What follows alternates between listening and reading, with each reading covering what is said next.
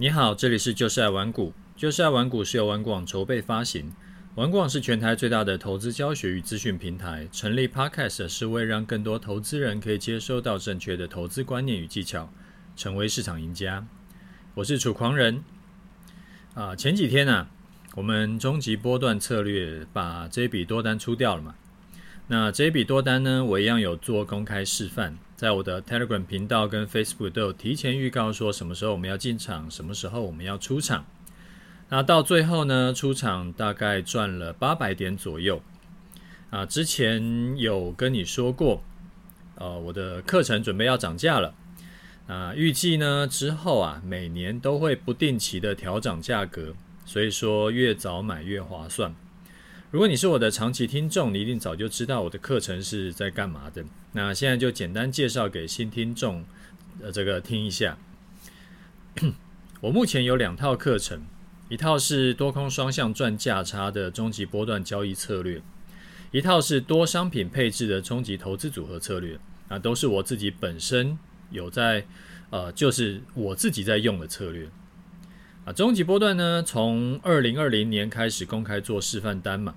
啊，一开始这个其实一开始我只是做示范单，但是我还没有课程出来，然后也没有预计要课程出来，是到了二零二一，也就说示范单做了一年多以后，然后那个时候呃还才很多听众啦，还有的一些粉丝，他们才说你这个课呃就是看想要学我这一套的策略嘛。然后就是看我的示范单的绩效都还蛮好的，所以就想要学我策策略。然后那个时候我才开始准备，然后才花了几个月的时间才把课程整理出来给大家这样子。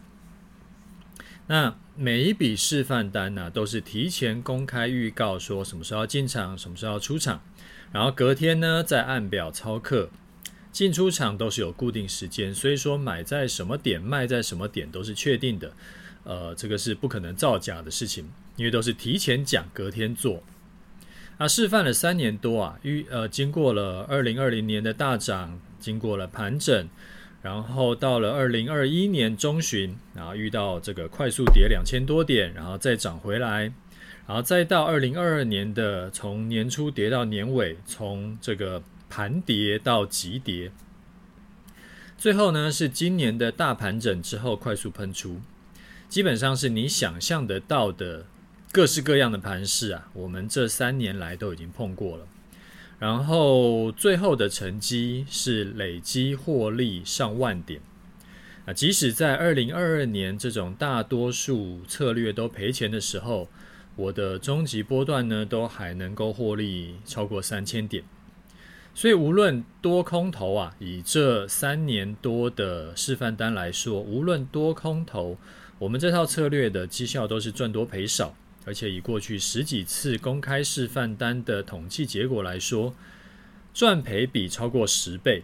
什么叫赚赔比呢？就是说我用我这套策略操作啊，我每一次承担亏损一块钱的风险，我可以赚到十倍的利润。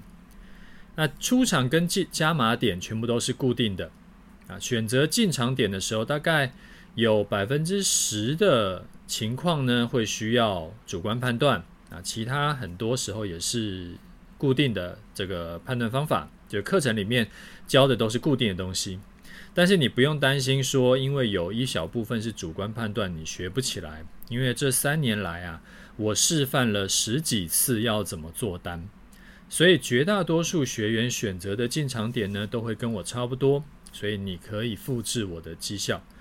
到目前为止，已经有接近两千位学员加入，那从来没有人靠北说看不懂。即使你是新手，你也可以学会。然后呢，你可以用期货做单，你也可以用台指呃这个台股的 ETF 做单。所以你不不碰期权的，或者是你是期权新手的人，也不用担心。那刚刚说的是终极波段，那另外我有投入大约一半的身家。在做我的终极投资组合，这是一套多商品配置策略。我在课程里呢，是直接把我的配置摊开给你看，你直接照抄就可以了，所以没有学不会的问题。啊，两套策略呢，都是完全不用看盘，你工作再忙也可以做。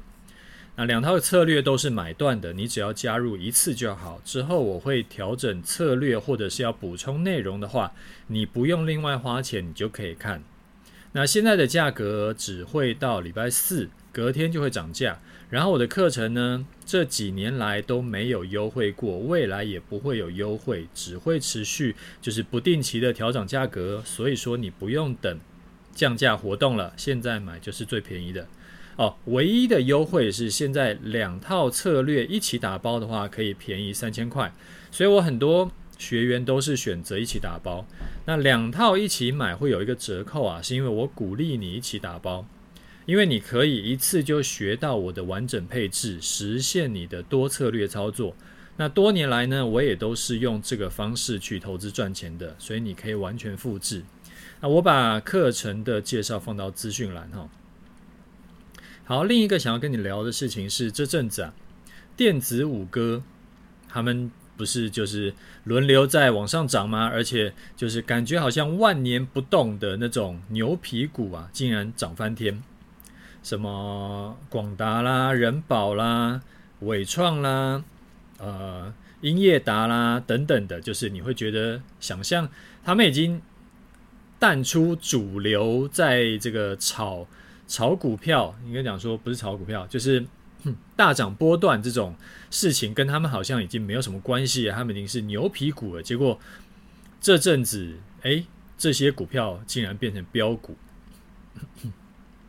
那连同零零五六跟零零八七八，因为他们很多也都持有这些股票嘛，然后他们也一路创到历史新高。那我在节目第两百六十五集有讲过这件事情，就是多头市场啊，那个 ETF 跟成分股的互相拉抬效应。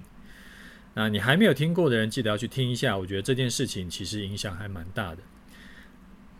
然后问题就来了，众所皆知啊。大多数散户的特性都是下单下下跌的时候凹单没有问题，可能还越买越起劲，就是摊平不手软。但是只要涨一点呢，就是开始有一点获利，哎，散户很多人就抱不住了，就赶快想要落袋为安。啊，这个心态我想大家都不陌生。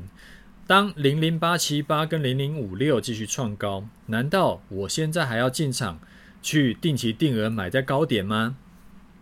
那一来是涨多了就觉得买不下手嘛，啊，二来是也怕一一买就跌，想说要等跌了以后我再买，我趁现在可以这个先出场落袋为安一趟，等之后呢它跌下来我再低接回来，这样子不只是股息有赚到啊，我价差也赚到，或者说最起码我不要现在买在高点嘛，都一万七一万八了。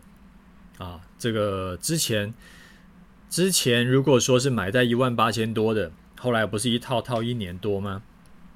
那搞到自己说赚了配息，结果价差赔更多，那是不是可以这个我们先出一趟，然后再低接回来？先讲结论哈，我是建议啊，你如果说这一笔交易是要赚价差的，你就去赚价差。你如果这一笔交易呢，你是想要，哎，就是说你你买这个商品，你是为了要啊、赚现金流的，你就继续去赚现金流。那不要说原本你是打算每一季或者说每个月领配息的，结果搞成去赚价差，我觉得也不用特别去看什么溢价还是折价啦。如果说你是每个月。或者说一阵子你固定都会去买的，你就是固定去买就好，你不用管说现在是溢价比较高还是折价比较高怎么样，那个就是呃长期来看没有影响这么大了。那呃甚至说还说呃有人是因为觉得这档股票涨高了，所以不这档 ETF 涨高了，所以他再去换股到这个没有涨这么多的，我觉得就是不用搞那么复杂。目标一直都很清楚，存 ETF 呢，就是在存。那既然是存，就是持续投入，然后累积就对了，不用去想股价的事情。重点就是存，存的概念很直观，就是持续累积，而不是买低卖高，因为买低卖高就不叫存嘛。我时常说，我们要同时跑多种策略，也同时持有多种商品。呃，另一个重点就是说，在跑这个策略或者是持有这个商品的时候，要想清，要先想清楚我的目的是什么，我的初衷是什么。为什么我会想要做这个策略呢？因为不同策略的目的呀，通通都是不一样的。以我自己的配置来说，我有一部分的资金呢是做终极投资组合策略嘛，一部分的资金呢是持有指数这个指数市值型的 ETF，一部分的资金是做终极波段交易策略，其实还有。一部分一小部分啦，资金是做税务考量的配置。不过这部分呢，因为大部分的大多数的听众都用不上，所以说我们就先不提。啊，终极投资组合配置的目标是什么？就是利用策略同时持有多商品同时跑。大多数情况下风险都会互冲掉，所以长期来看是安稳的配置。我可以放比较多钱在里面，我不用担心说会。这个快速哎大幅亏损啊！我的目的是累积我的资产，用比较安全的方式。那持有指数型 ETF 的目的呢，是参与市场成长。那我是买富邦台五十啊，预期台湾五台湾的股市呢，可以长期的涨多跌少。虽然说遇到大空头，当然也会被修正，但是我就是持续投入。那不管说现在指数是高还是低。那做终极波段策略的目的是什么呢？因为市场就是有多头有空头嘛，所以呃，如果我的所有策略啊都是只是偏多做的话，那像遇到去年这种大跌六千点的空头，我的财富一定会缩水，它就没有办法每年成长。那我。自己是不喜欢这样，我喜欢那种每年资产都成长的感觉。它可以涨多，可以涨少，但是我希望每年都是增加的。所以呢，我就需要有一个策略，是在市场下跌的时候，市场走空的时候，诶，我也可以赚钱。那去年呢，我就用这套策略赚了超过三千点嘛。那把我的呃中级投资组合跟这个指数型 ETF。亏的钱全部赚回来再倒赚，所以我去年的资产呢、一样是成长的。那这边我们展开说一下哈，要不要配置资金在多空双向的策略啊？其实没有一定。你看那个华尔街那些大咖，或者说像巴菲特，他们也都是有的人是永远是做多的，有的人是多空都做的，那有的人是以做多为主，但是也不排斥做空的。所以，这个就真的是各派都有支持的，就是看你自己是哪一种人。因为有呃，只要有做空的策略，整体来说啊，在多头市场赚的钱一定会打折扣，因为你就是有一部分的钱是在做空嘛，或者说你有一部分的钱是遇到下跌的时候你是偏空做，而不是遇到下跌的时候你是逢低买。所以在大多头的时候，就涨涨了修正，再再过高再涨，再再修正，再再涨过高的这种大多头的修的大多头的盘势的时候，累积赚的钱呐、你只要有一部分的策略是做做空的，你一定赚的钱会没有全部做多的要多。那可是好处就是我在空头的时候呢，因为我有做空的策略。所以我做空的策略可以帮我在空头的时候赚钱。那我大部分的资金是在只有做多的，那可是那边亏的会比呃我做空的赚的要少。所以说整体来说，像去年就是这样，去年的情况，我的整体资产还是增加的，然后不是说遇到空头，哎，我就只能双手一摊，然后就只能干瞪眼看着我的钱变少。那我很不喜欢这种感觉，这两者啊，没有孰优孰劣，就是看你自己的选择。对我来说呢，我宁可多头的时候赚少一点，所以多头的时候，大多头像二零二零年跟二一年就有人会来酸我说：“哎呀，这个涨指数涨这么多，可是我的获利没有这么多。”但是到了二零二二年，诶，指数掉了很多，但是我的资产还是可以成长。所以在多头的时候，会有那种什么少年股神来酸我，但是在空头经历空头的时候，啊、呃，我就发现我们连本带利全部都赚回来，然后再倒赚，那我就很享受这种每年资产都是成长的感觉。不过虽然说啊，我有做多空的双向配置，我大部分的资金，大概百分之八十的资金都还是以做多为主。其实，因为市场大多数的时候都是涨多跌少，所以，呃，我我这样配置是有我的用意的。基本上啊，在呃 投资啊这件事情，死空头是没有前途的，因为你永远会遇到通膨嘛，通膨是跑不掉的，所以说钱会变不值钱的，所以说你做。长期去做空股市啊，基本上就是很容易赔钱啦，比较容易赔钱，比较不容易赚钱，所以死空头是没前途的。啊，你看我每个策略都有清楚的目的，也就是说，我不会因为最近啊可能市场反弹蛮多的，所以我就去把 ETF 减码，甚至是去买反向的 ETF，我想要赚价差。我很清楚的知道，只有终极波段。的这个我配置两成资金的终极波段是拿来赚价差的，其他两套策略都是有钱就买，持续累积。好，接下来我们来分几个层次来谈呢、第一个是说，就是我帮大家梳理一下，就是为什么会这么纠结。第一个纠结的点是，如果每次我都买在高点怎么办？如果我又是之前一万八千六的时候进场定期定额，那我不就要被套一年多吗？这边我先分享一个彼得林区啊，他做过的一个呃买进时机的相关研究。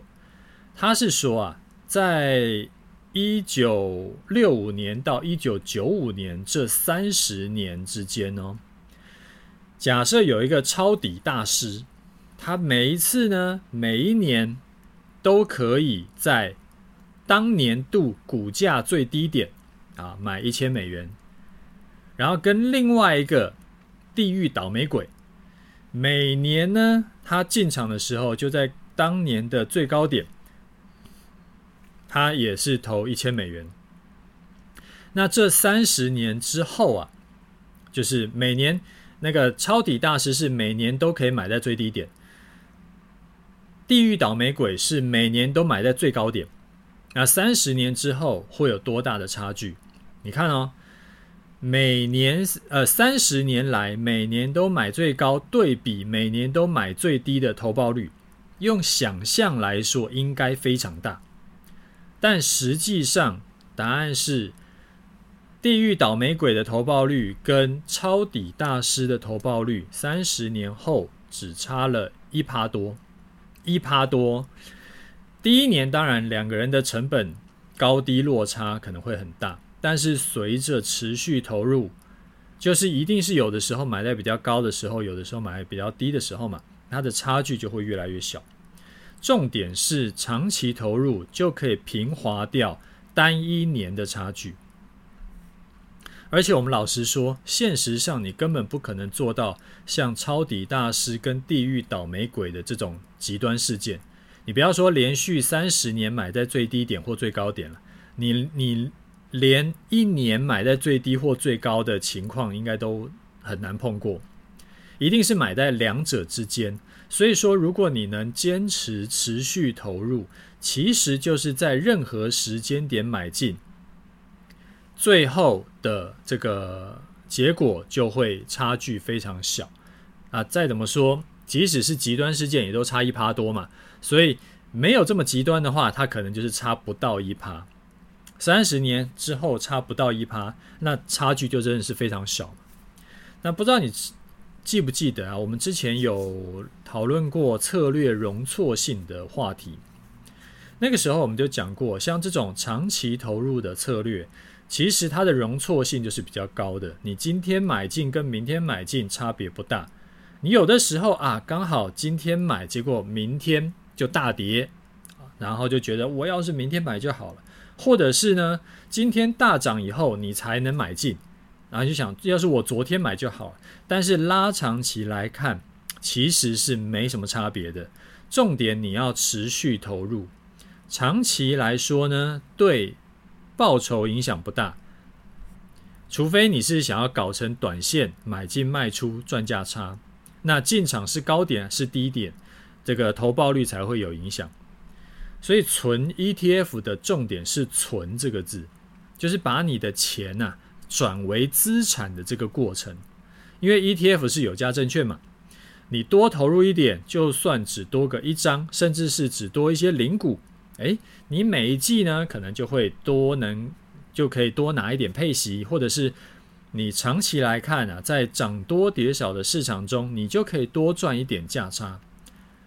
所以不是下跌要存，你上涨也要存。你不要觉得说现在已经一万七千多点了，哇，很高了，是不是还还要继续买下去？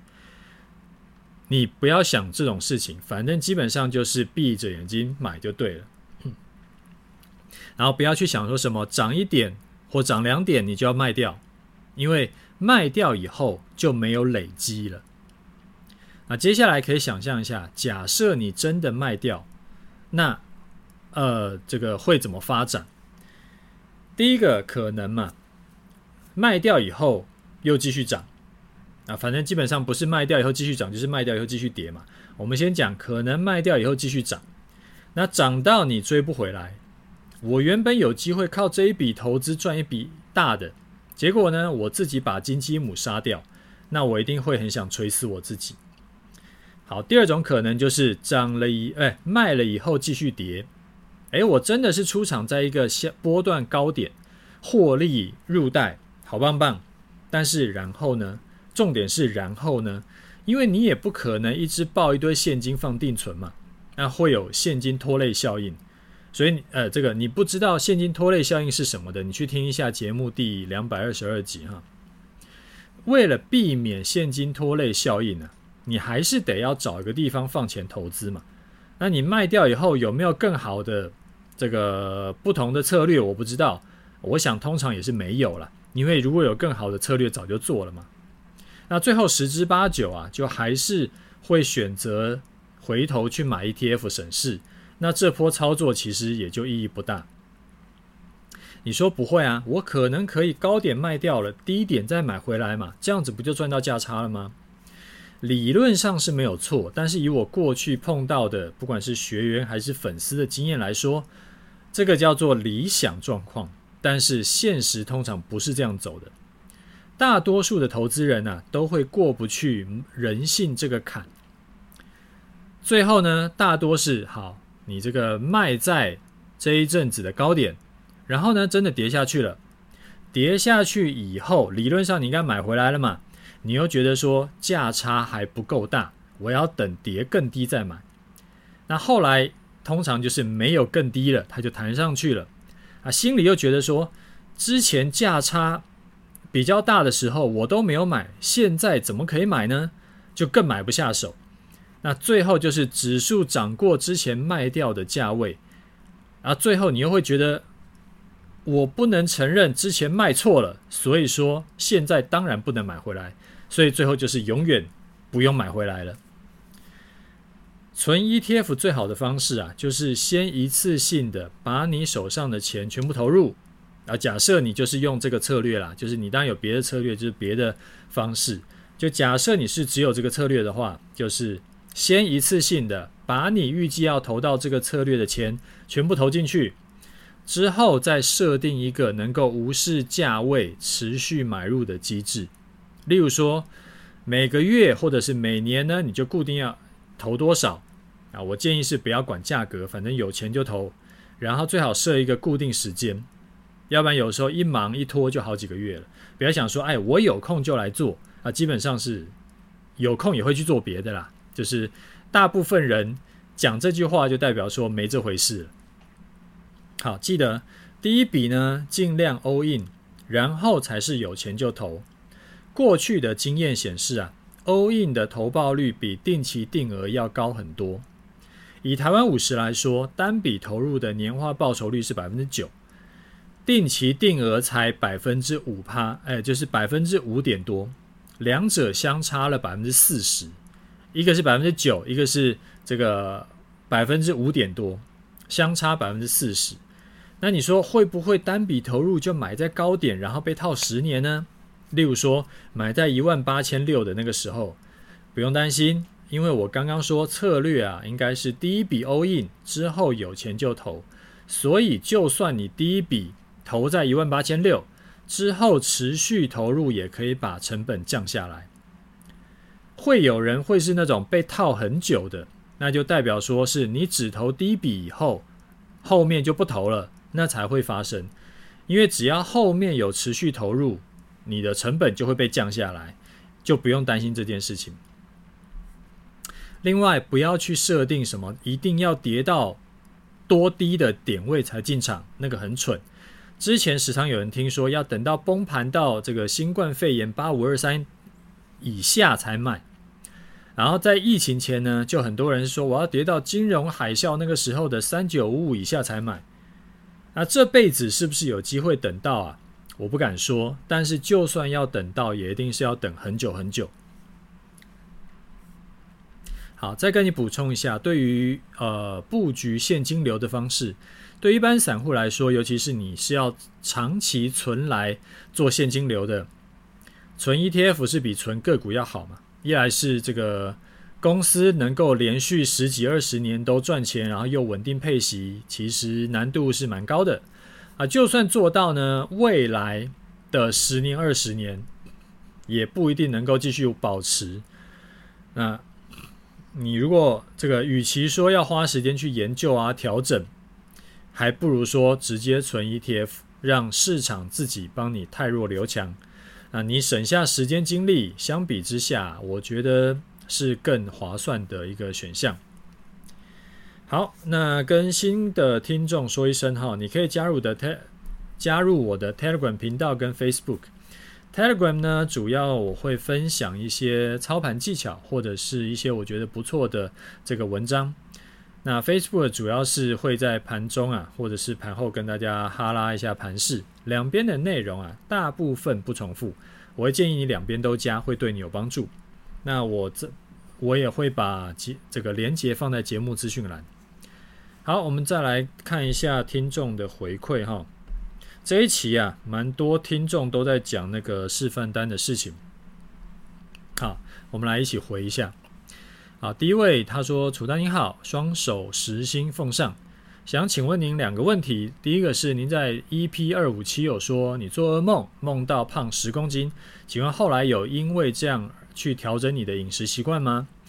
好，第二个是你已经有找了两个团长来上节目。”除了之后可能会再找其他团长，有考虑找学员吗？例如说轨道央的一位一年赚千万的学员，或者是其他社团赚钱的学员。最后谢谢楚大，这笔多单我获利一百四十六万，祝福您全家身体健康，让我们今年再大赚一波。阿关，阿关啊，是之前有分享过的一个学员，他的经历呢也很传奇哈。呃，之前他是家人遇到诈骗，然后家里房子啦、存款都归零，然后后来还跟高利贷借了几百万。那好不容易处理完这些事，我觉得是烂事啊。处理完这些烂事之后呢，在二零年、二一年，他加入了黑马社团，赚了两百多万。到二二年的下半年呢，几乎所有城市交易都不好做的时候，转做我的终极波段，赚了三百万。后来呢，听我节目就觉得说赚了钱呢、就是要犒赏家人，人生不能只有赚钱而已嘛。他就买了进口车给岳父母，然后还带家人出国玩，还买了一些这个香奈儿啊、LV 给老婆，所以他现在是一个妥妥的人生赢家。那这一次听到阿关这波赚了一百四十六万，我也觉得很开心。前几天呢、有把他的获利对账单有贴到我的 Facebook 啊、就是你可能也有看到。好，简单介绍以后，呃，来回答一下阿关的问题哈。我没有因为做噩梦去调整我的饮食，因为一来啊，我的饮食已经算是，我觉得跟绝大多数的人比起来都算是有节制了，而且我也不是靠这个吃饭的。那我老婆已经都觉得我是神经病了啊。二来呢，我现在还蛮适应现在的这个饮食方式啊，大多数时候有节制，偶尔也有乱吃舒压啊，我不需要刻意再调整。不过我之前有考虑要不要在饮食跟重训这个不不改变的情况下，另外再增加有氧。我考虑了几天呢，最后还是放弃。原因是我第一个，我实在不喜欢有氧，我觉得非常无聊。而且呢，我发现不知道是我年纪变大了，还是运动做太多，还是工作量太大，我有的时候啊，就是早上运动嘛。然后下午开会呢，就会觉得有点累，那影响我的工作品质，这个有点靠背。我还在想要怎么调整。所以如果我早上运动再加上有氧的话，我下午可能开会开开就睡着了。那如果早上没有运动，开一整天会就比较 OK。这个就有让我有点两难，因为我就是不喜欢晚上运动，因为工作一天已经把意志力都消耗的差不多了。晚上回家呢，我只想躺在那边，然后放空我的脑袋。运动这种反人性的事情，没有意志力的时候，我很难逼自己去做。能够忍着不不乱吃宵夜就已经不错了，所以实在是不想运动。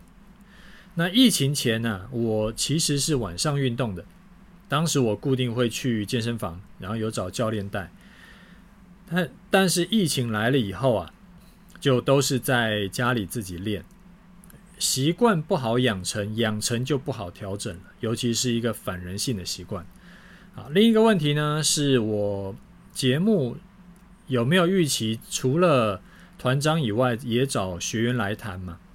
我是很欢迎啦，只是我发现很多的学员呐、都蛮害羞的。之前同事找他们访谈，也很多是赚翻的学员，他都。因为太低调就婉拒，那我发现投资这块领域啊，真的很多人是信奉闷声大发财，低调赚钱就好。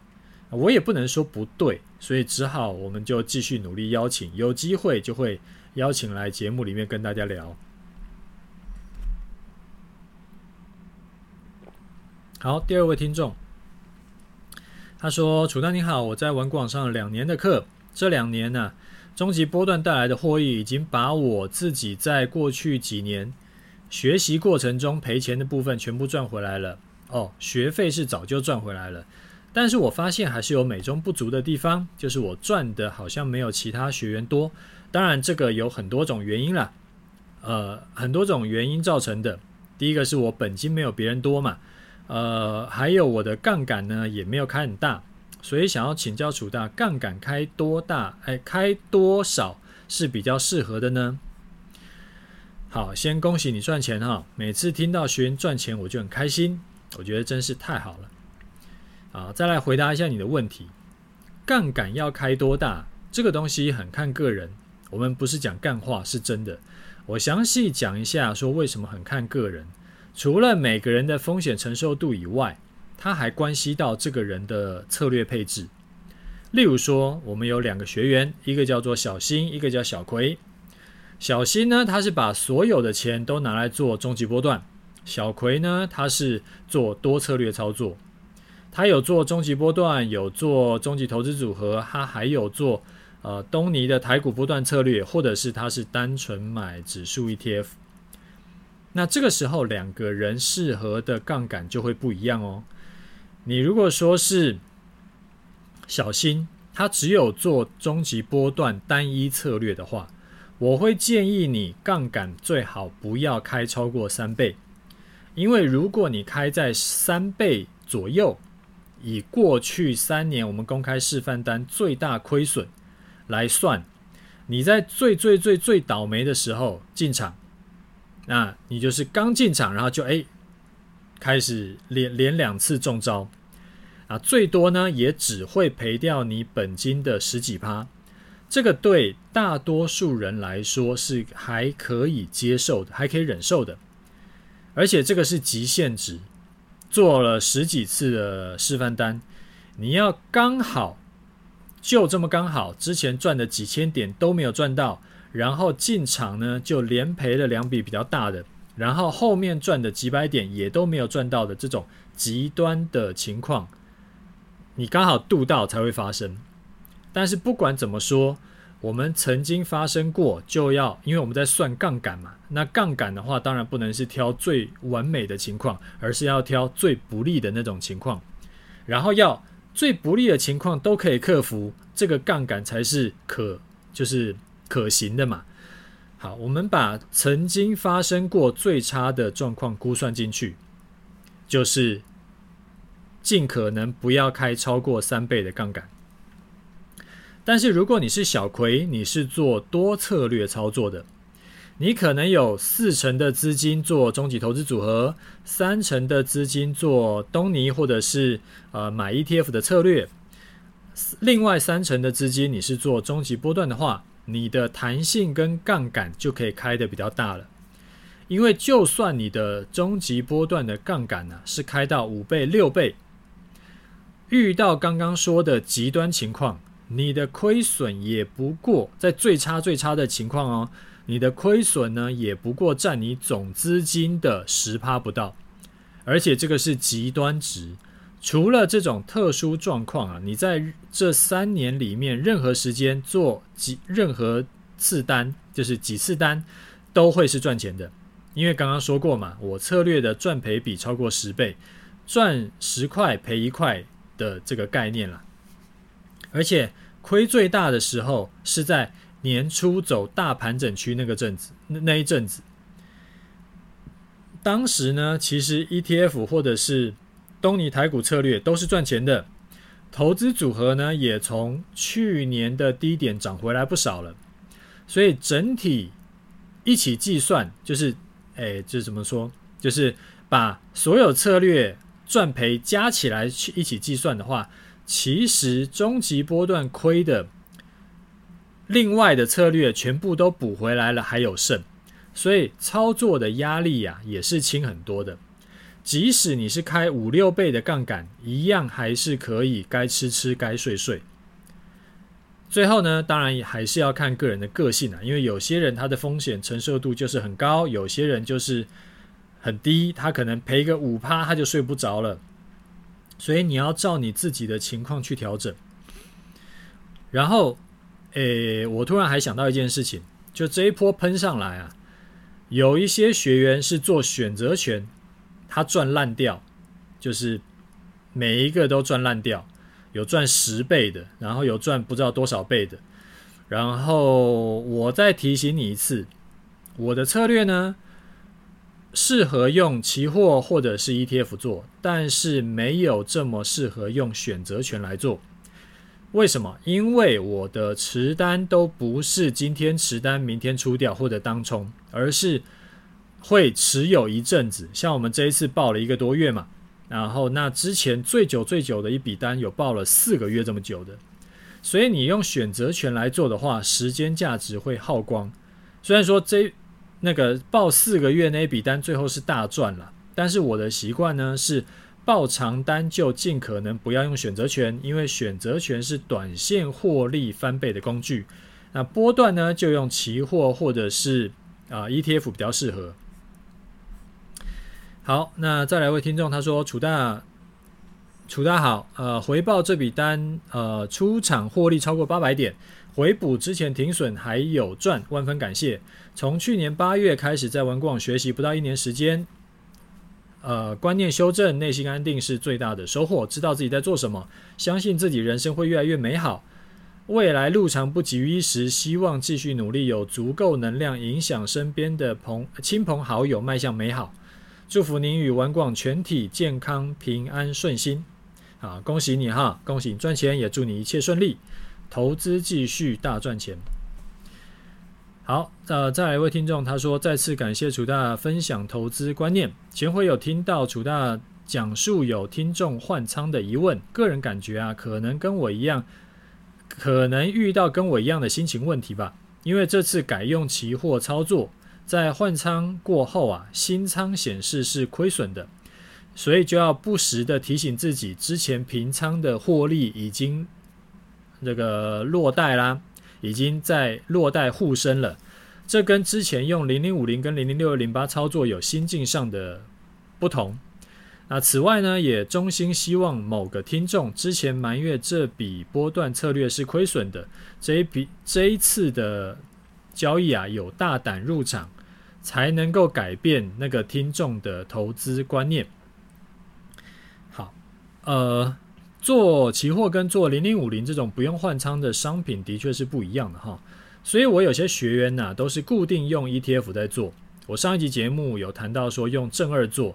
因为我有学员就是这样子，他是想开杠杆，然后他又懒得换仓，他就蛮适合的。其实投资心态是这样啦，你可以固定周期去检视自己的资产变化。例如说，你二零二三年一月投入五百万啊，随便讲的。然后呢，你可能过三个月就过一季，四月的时候去看一下自己总资产变成多少，七月看一下，然后十二月看一下，或者是你每半年检查一次。